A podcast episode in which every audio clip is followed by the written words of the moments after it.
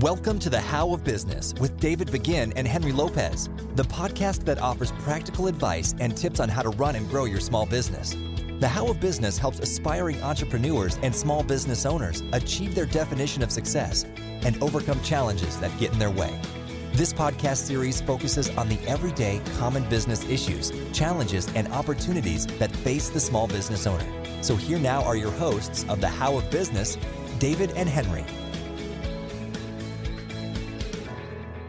Welcome to the How of Business with Henry and David. Hello, Henry. How are you doing today? I'm doing great, Dave. Good, good. Uh, what's been uh, what's been new lately? New, uh, well, what's been happening in my life is lots of travel, which I've kind of done to myself, scheduling trips back to back. I was on a European trip with my family for a couple of weeks, and then this past weekend I was in New York City with a friend of mine. Went to a concert and spent some time up there um, and actually used Airbnb for our uh, accommodations while I was there. That's the first time I've done that, so that was very interesting. How did that go? It, it went great. We I was hesitant. My friend had used it before. In fact, I believe he had used it before in New York City. So I was hesitant because I'm very particular about where I stay, and the air conditioner has to be just right and all that stuff. Uh, but it worked out great. We had a fantastic apartment on the 32nd floor in Chelsea with incredible views, like views of the Empire State Building. Oh, wow. it, it was a corner unit, so it had views to the north, to the east, and to the south. And uh, it was spectacular, very comfortable. And it was a different experience. I mean, it's amazing how a technology like that has disrupted that whole industry and you and I have spoken about that before, but we we love that kind of stuff. But that's that's it's it's just phenomenal. I'm pro- so what you I'm probably gonna well, I'm probably gonna use it again when I go into fall. Okay, good, good. Well, why don't you tell people real quickly what Airbnb is, because so, they might not be familiar with right, it. Right, and if they're not, you should check it out. Uh, I had only heard about it in passing. In fact, the name kind of threw me. I don't think it's a great name. At least to me, it didn't make any sense. I wasn't sure if it was a bed and breakfast or what was it. But what it is is an online site that facilitates people sharing and hosting anything from a shared room, believe it or not, to a room within someone's house or apartment or an entire house, or in the case, as I just mentioned in New York City, when I went, we uh, leased out, rented out, I should say, an apartment for the weekend. And it's someone's apartment. They live there, but depending on the situation, and in this particular case, uh, it's two people that live together. They're roommates. Uh, she travels to Australia on a regular basis, and he's an actor in the city, but can stay with friends. So when she's in Australia, they'll put this apartment on the market on Airbnb and they'll rent it out from anywhere from one night to seven nights or more. Wow. Yeah? Wow. I looked up and New York City is a, a perfect market for this. This particular apartment probably rents for about seven thousand dollars a month. It's a, oh my goodness. Yeah, it's a two bedroom apartment. So for them, it's a way to be able to live. I am sure I didn't ask them these details, but I'm sure it's a way for them to live in a nicer apartment than they probably could afford otherwise. Sure. Now that's just one example, but Airbnb just facilitates that. It facilitates me as a as a person who's looking for a place to stay, uh, a very easy to use website that gives me information, gives me ratings, gives me pictures, and then it facilitates the entire interaction and and accepting the transaction and handling the payment of the transaction and handling the reviews afterwards. So it facilitates this process and, and people are really taking onto it. It's amazing. That's terrific. Yeah, a good example of a disruptive technology. It is. Yeah, it's really changing the way people people look at staying staying in, in different cities. How different is that from like VRBO, which is vacation rental by owner? You know, there's there's similarities there. I think the difference is VRBO tends to be more vacation destinations. Like I've used them before. In fact, that might be how I found the condo that we're renting in Florida here next week. Um, it's it's typically more for vacation type properties. Uh, it's typically a longer stay, like a week, for example. A lot of the properties I've seen on those sites are week long rentals. Airbnb was about any, everything from literally we will share a room. I have an extra bed that I can rent to you, uh, a room or an entire place. Okay. And so it's more about that that on demand need, anything from one night to two months, let's say. So there seems to be a lot more flexibility involved with Airbnb. Yeah, what it's disrupting is the hotels, the traditional hotel process.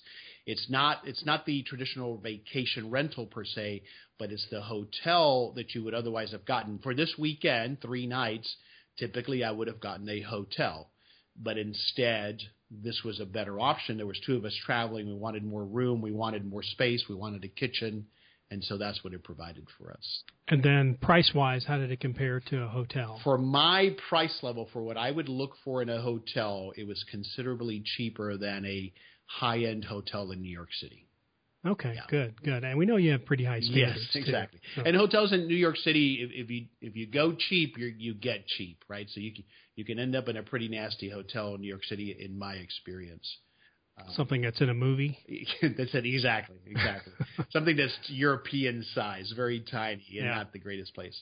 So, okay. but but also as it segues to the conversation we're going to have today, Dave, that you'll kick off, they use all of social media as well. The whole review component of it that we're going to talk about in this conversation is an important component. One of the ways I narrowed down my top list of potential properties to stay at was based on the number of reviews and what those other people said about that property, about the host. So that had a big influence on how I chose the property. Good, good. Yeah, that's going to be a great segue into what we're talking about. We're continuing our discussion on marketing, and today's topic is going to be online marketing and social media, which is a big issue for any small business owner, uh, and knowing what to do and how to do it.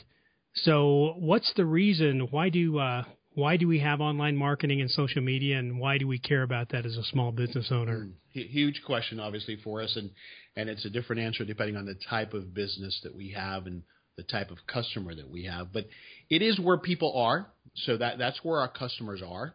That's where they are listening. That's where they are interacting. That's where they're spending their time. So if we're going to reach them, we have to go there. Uh, people are watching less and less of the traditional media like television commercials. They're reading less newspapers, less printed materials. So on their phone, on their tablets, on their PCs, that's where they are. So that's it's just a matter of trying to reach our audience there, if nothing else. And that's why, as business owners, we have to figure out what platform makes sense for us to reach that customer. Yeah. So the big question is, how do we do that effectively as a small business owner uh, with with the resources we have, whether it's us or whether we hire somebody to do that to try to do it cost effectively. That's right. So what are some of the so if you're going to go into small business again, Henry, what would be the two or three channels you would use to get your name out in the world? Well, I think with, with online marketing, it starts with your website, and uh, so that's like any more obviously a given. You need to have a website, and it needs to be an effective website, uh, and it depends on what you're doing online. Uh, in the businesses that we have, David and I've had, we don't sell anything online, so there are they are informational pages, and it's also where we are trying to engage our customers. We're also providing information, like I said, and where to find us, what our locations are, what we're currently offering, descriptions of our services, descriptions of us. But there's different types of websites. But a website is a given. You must have a, an effective website. Is it possible to have an online presence without a website? Uh, it is. I would think you at least have to have a blog or some other, uh, which is a type of website. I, I think you have to have something along those lines where people can find you. I know that for myself, and I'd, I'd ask you the same question. When I'm about to inter- interact with someone, either buy something for someone or do business with someone, part of my vetting process is I immediately go online and Google that person, company, product, right? And so I'm expecting to find some level of information to help me validate that they're real, that that it's someone I want to proceed the next step with. Right. Do you make any judgments based on their website? I do. I do, and it's and okay. it's. I think it's human nature. It's just like we make a judgment on the cover of a book. Uh, so, so, it does. It is hard for me, and it's sometimes when I I have gone to a website that the content is nonetheless good, but the look and feel of the website is not great. It's not modern. It's not updated and it's as much as I try not to let it uh, influence me, it does. Okay. Okay. So after the website, are you looking for basic information? And then how would you judge if you want to do business with this particular company? I, am looking for the obvious. It's it's kind of like when we do reference calls on an interview or on a potential candidate, I should say. We know we expect that when we make that reference call, we're going to get a glowing review. It's kind of a check that that if we don't get that, then something's wrong, right? So that should be right. there. And so I think that to me, to an extent, that's kind of what I'm looking for on a website is that you have that presence. It tells me whether it's right or wrong that you have some professional approach to what you're doing. And depending on what you're doing, it matters more than not, right? Depends on the business that you're in. If right. you're a consulting organization, you're expecting me to entrust you with a significant project and give you lots of my money, then I, it all needs to be congruent, as we spoke about in the previous podcast. Uh, it needs to all match, or I may start to question whether it's all real or whether what you're telling me, what you're selling me, is really what you deliver. Right. right. What's been your experience okay. in that regard when you go to a website? Yeah, I don't spend a lot of time on the website per se. I tend to spend more time on the Google search mm-hmm. area okay. and look at Google Business, for example. I'll look at that to find out when they're open, what are the products. Sometimes I'll click on the website to figure out if they're offering what I'm looking for. Uh, but it's it's still very interesting to me that there's a lot of businesses out there that do not have a website, right. but they'll have Google Business and they'll have uh, other ways you can find them. And we're typically what I'm looking for is a location or a telephone number or hours that's right. uh, of business. So that's that's what uh, some of these ancillary tools that we'll talk about really help with is finding out more information about where the business is, where it's located, is it open, is it closed, is it closing soon, mm-hmm. Which I, I, like that uh, capability that Google yeah. Business has. Yeah, it's tremendous. So, yeah, that, that yeah. and that's really taken over that that whole part of it. it and, you, and you must be uh, cognizant and aware of is that data accurate, making sure you update it, make sure you maintain it. That in itself is a full time job, but it's very important because that is what people are going to now. When people are looking for right. things on the phone uh, or on their tablet or some other mobile device, that's really what they're seeing is that Google information first. Okay. But the other big issue you run into when you're looking up a company or you're searching for a service or a product is which ones come up first. Right. And that brings us to the topic of search engine optimization. Can you explain to people a little bit what search engines are and how the big search engine companies uh, manage that process? Yeah, it's it's a complex topic at which I am a novice uh, because I've had to be. It is a moving target, and that's that's the best way I always describe it. And so, unfortunately, because it's a moving target, and I'll explain that in a moment, there are lots of ways you can waste your money paying people to do search engine optimization for you. And in some cases, that might well be the best option for you if you simply do not have the time, nor does it make sense for you to dedicate the time to focus on it. It's just that what frustrates me is right now, lots of small business owners are being taken. Uh, not taken for fortunes, but taken for money that they could spend elsewhere thinking that this is something that's necessary. The key to search optimization, search, search engine optimization, or what it means, first of all, and really we're talking about Google because Google dominates that space, dominates the search right. space.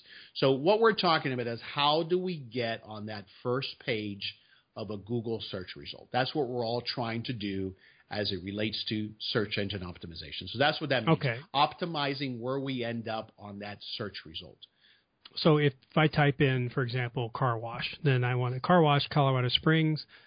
Uh, my goal would be to be on that very first page. That's right. And in fact, some people would say your goal is to be above the folds. And that's a term that comes from newspaper days, which means you're going to be a, you're going to appear before I have to scroll down. That's that's how important it is to be as high up on the list as possible.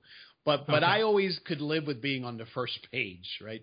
um, especially on the map. And, and, and Google changes this all the time. So just to speak to that briefly, again, I am not an expert. There's lots you can read about this online.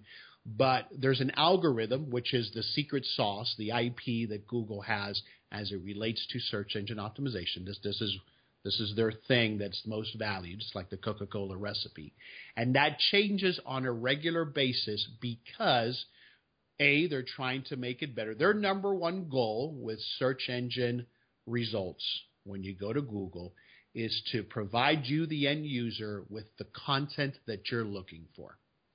So it's not designed to help me, the business owner, who's trying to get first on the list, right?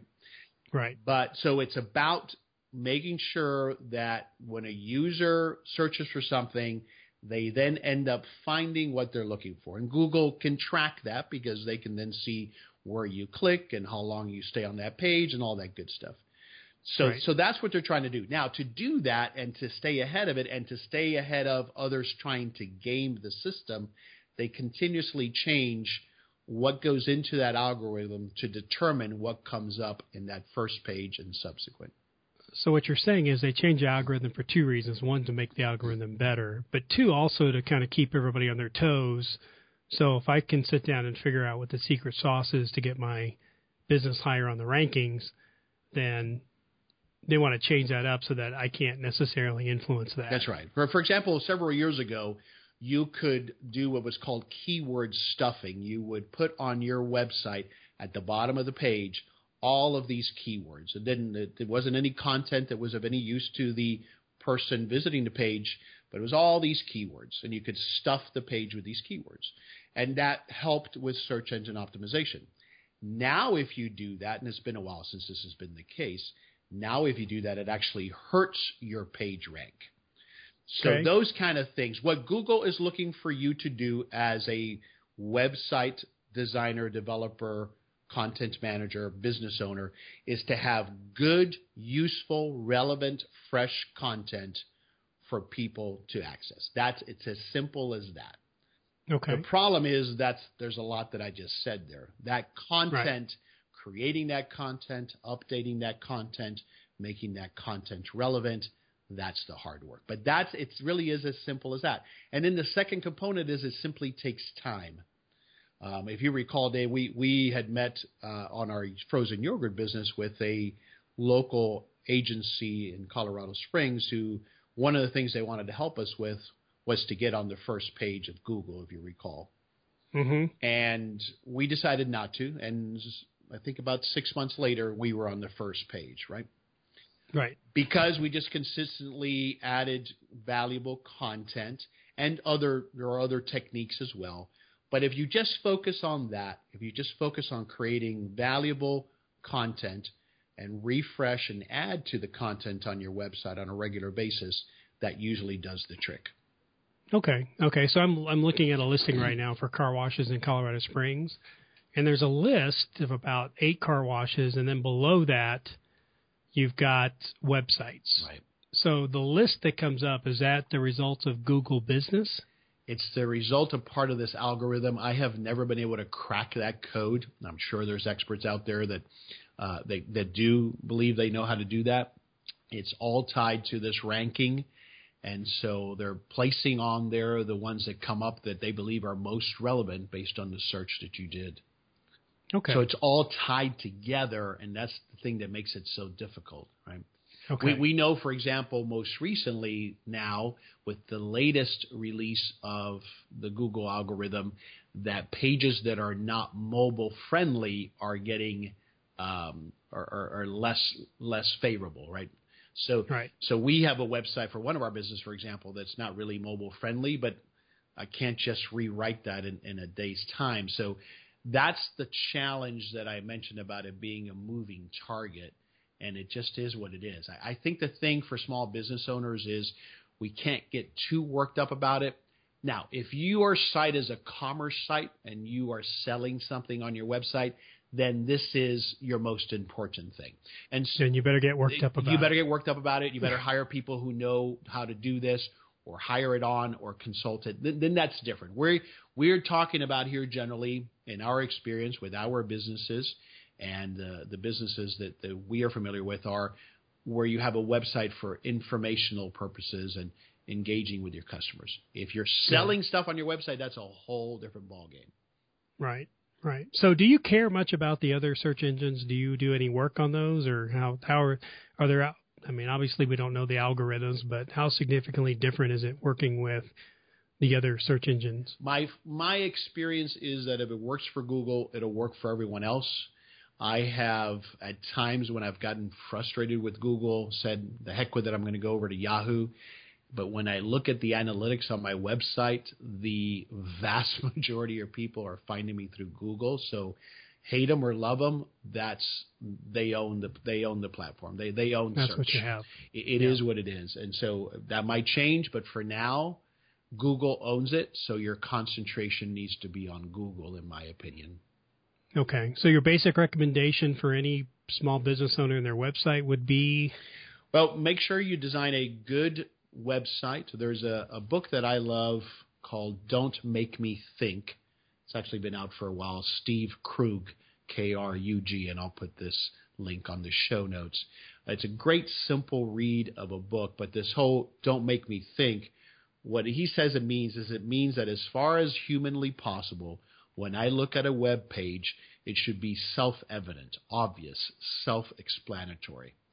So that's a key theme that I always kind of use to determine the design of a website. Is a website good or bad? Is it easy to use? Does it make me think? Do I have to click too many times to get to what I'm looking for? And again, this is a moving target. Everybody has an opinion about how good or bad your website is. Uh, but but get a good website designed. Uh, you should probably hire that out unless you have somebody on your team that has that expertise and then make sure it's a design that allows for content to be added on a regular basis. And then that has to be part of, I think, your marketing calendar, your marketing plan. I think what happens for a lot of business owners is they throw up a website and it's great, but then it becomes dated, and that's when it starts to fall off of the Google search rankings. Okay. Would you recommend people use the? There's a lot of different companies out there that sell website templates. What are your thoughts behind that? I love it. I have just uh, used uh, Squarespace most recently, and I uh, I love the the functionality. It takes a little bit of it's a little bit of a learning curve, even for me, someone who has some basic knowledge of HTML. I've hacked that HTML. I have a computer programming background, so it's not it's easy if you just use the out of the box templates, of which they provide many. But to get something a bit more customized, there's a bit of a learning curve. But great tools to build a website, and so I just recently built one myself using that tool, uh, Okay. Squarespace, that is. Do you have any sort of advice you can give people to how much money they should spend on their initial website? Yeah, obviously, I, I think that depends on your business and the size of your business. In our case, where we've built businesses that have a startup of anywhere from a couple hundred thousand to maybe uh, a couple of million dollars, I think you're looking at spending, if you hire someone, anywhere from five thousand at the low end to twenty thousand at the high end to have somebody design your website. Okay, so pretty good amount of money to It is to consider. That's right. And and so part of that decision has to be how important is it to us? How important is it to reaching our customers? Do we just need a placeholder on the web or is it important is it how people are going to find us? Is it how they're going to decide to call us or not? So all of those things come into play. Yeah, although we don't have websites that do a lot of transaction, they're more information only. I do see it as kind of a foundational uh, cornerstone of your online presence. That's right. I would agree. So, okay, good, good. So Okay, So to segue off of that, I think maybe online advertisement and what we've done there might be a, a good next topic, Dave. okay, great. So, once you've got your website up and running, then you want to be able to attract people to your website or attract people to your business. And there's a lot of technology out there around online advertising. What are some examples of that that you've seen? What are some examples that you've used? And what do you like and don't like about online advertising? Sure. So the one we I have the most experience with as far as ads go is Google AdWords. Um, and Google AdWords uh, can also be something that makes you pull your hair out. Uh, it's, it seems very straightforward, but you can easily spend a lot of money and not get much results from it. Uh, but but it is again the dominant player. Uh, I've used it to drive traffic to the website. I've used it as call to action, so in other words, to get people to call on a particular offer. But mostly I've used it in conjunction, like you said, with the website to drive traffic, especially initially to that website. Learning AdWords, it's not technically difficult, but it just takes some practice and some trial and error. There's a lot of good content online that Google provides on the subject on learning how to do it. A lot of tutorials. There's, of course, many books that have been written on it. Myself, I just started hacking at it as I usually do and testing it and working with very small daily budgets, like a $5 daily budget. That way it couldn't get out of hand on me and just looked at what worked and what didn't. The nice thing with Google AdWords, oh, what it allows you to do is to have any number of ads running at once so that you really see which ones are working and which ones are not. So that's that's great to be able to test what works and what doesn't. Uh, so right. Google AdWords, and then uh, there's many other platforms, but Craigslist is an interesting interesting one I want to talk about. We've used it, Dave, uh, for everything from advertisement. I've used it at a previous business to uh, publishing uh, positions that we're trying to fill to try to hire uh, employees, right? Uh, so, what type of advertising would you do on Craigslist? Because I'm not familiar with that. So, in my previous business that I sold last year, which was a suite salon business, that's a business where we leased out spaces to individual uh, beauty and health professionals. So, really, it was a property management business. We were in the business of attracting new tenants that we could lease out these rooms to, primarily hairstylists, uh, massage therapists, nail technicians. And so what we found worked the best was putting an ad in Craigslist in the services area, offering, mm-hmm. and also in the jobs area, because a lot of what happens with that clientele is they might be working somewhere, but they might be ready now to make the leap to go into business for themselves. And that's who we're looking for someone who's looking to operate their own business and rent a space from my salon. So Craigslist was the number one source of leads for us as far as anything we ever advertised through. Um, it's just that audience is listening there. They're advertising on that platform themselves for their services. So they go there on a daily or regular basis. And so we're doing the, the basic thing, which is to reach my audience where they are listening. And that's a common theme that we'll talk about, especially when we get into social media. As was as marketing has always been, you have to find out once you identify who your target customer is, and we spoke to that in the previous podcast, then part of what you have to do is find out where they go, what they read, where they get their news, where are they listening so that we can try to reach them there. Sure. In the case of Craigslist, depending on the market at least here in the Dallas market where I am, placing an ad, depending on the category, it might be either free or it might just be $25. Uh, now they've changed. They they keep changing the rules a little bit. It used to be in some of the paid ads I could include HTML links back. They've changed some of that, but it's still a great source for us, very cost-effective source of advertisement. Now the challenge with it is, if you're familiar with Craigslist, is your post or your ad becomes dated very quickly because it's a chronological thing. So you have to watch it depending on how much other people are posting in that same category. You might have to post on a weekly basis, a daily basis. It just depends on how many other people are posting. Because as we talked about with search engine, if your ad is past one or two pages, it will not get seen. Now, doesn't Craigslist have the ability to check that and will sometimes shut your ad down if you keep trying to put it back up to the top? I haven't had that issue, but I haven't abused it either. Um, I used to post on a weekly basis and never had an issue. Uh, I've heard of that. I think if you abused it purposely, if you were bomb- bombarding it on an hourly basis, then yes, you'll probably get shut down. Okay, yeah, I would. I had uh, experience with trying to post a job description on Craigslist, and I don't know if I was changing the ad or doing something with it, but it finally got uh, mm. it got shut down because they said I was abusing their policy. I tried to read their policies, I couldn't figure out what was going on, so I just kind of went on. So yeah, it was very vague. But, they they yeah. don't want you to take over the site and spam it and have it full of your repeated ad. That's what they're trying sure. to. Yeah. yeah. So we're coming up on our time, Henry. I wanted to ask you really quick uh, before we end on online advertising. If you were a small business and getting started, what would be the one or two or three things you would do to take advantage of online advertising?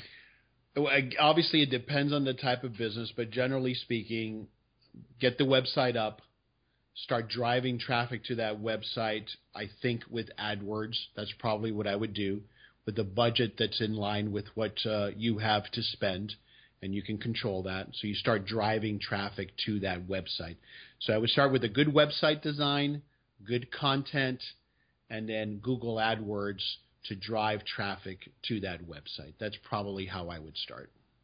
Okay, terrific. Good, good. Well, this is obviously a big subject. We uh, always have a lot more to talk about than we have time, but uh, we'll save uh, some other ideas on online marketing for the next episode of the How of Business. So, for David Begin and Henry Lopez, thank you for listening, and join us next time on the How of Business.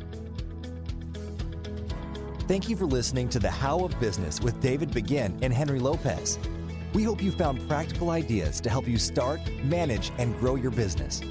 If you enjoyed this podcast, leave a comment on iTunes and go by LevanteBusinessGroup.com and learn more about Levante's resources to help you with your small business. Until next time, thanks for listening and go live your dream.